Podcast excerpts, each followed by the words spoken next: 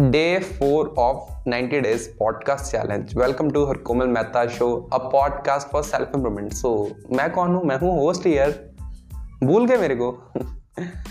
सो so, बात करेंगे आज हम बुक्स पर। भाई साहब बुक्स पढ़े या फिर बुक समरी सुन ले? क्योंकि सीखन या फिर ये बुक क्या है वो?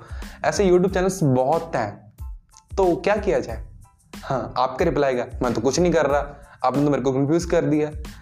अरे रुको जरा। मेरे होते हुए टेंशन मत लिया करो यार। रिलैक्स रहा करो। सबसे पहले तो आप जब आप मेरा कंटेंट कंज्यूम करो तो आप अपना माइंड को अटेन रखो एंड रिलैक्स रहो। हट में मत रखना, ठीक है ना? ये बात नोट कर लो मेरी कहीं पे। बार बार मैं ये बताने वाला। ठीक है ना? सो गाइस बुक पढ़े बुक समरी पढ़े। आप कुछ मर्ज़ी करो। अगर आप 10-12 दिन लगाकर बुक पढ़ते हो, आपको नॉलेज बहुत ज़्यादा मिलेगी। ये पक्की बात है।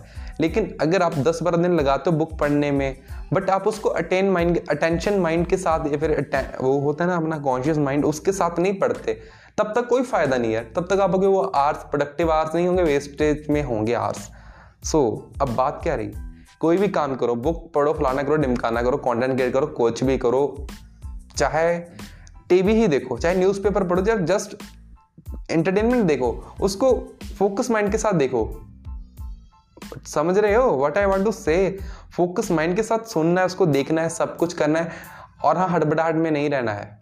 बस पढ़ो तो पढ़ो, कुछ भी करो फोकस में रहोगे तो आपके प्रोडक्टिव आवर्स में गिना जाएगा। अदरवाइज़ वो वेस्ट है यार टाइम वेस्ट नहीं करना चाहिए। टाइम इज़ सो कीमती, बहुत ज़्यादा कीमती है टाइम हम सोच भी नहीं सकते। ठीक है ना? तो thank you so much guys listening में मिलेंगे कल एक नई बात के साथ। सो खुश रहिए, खुशियाँ बांटते रहिए। I love you all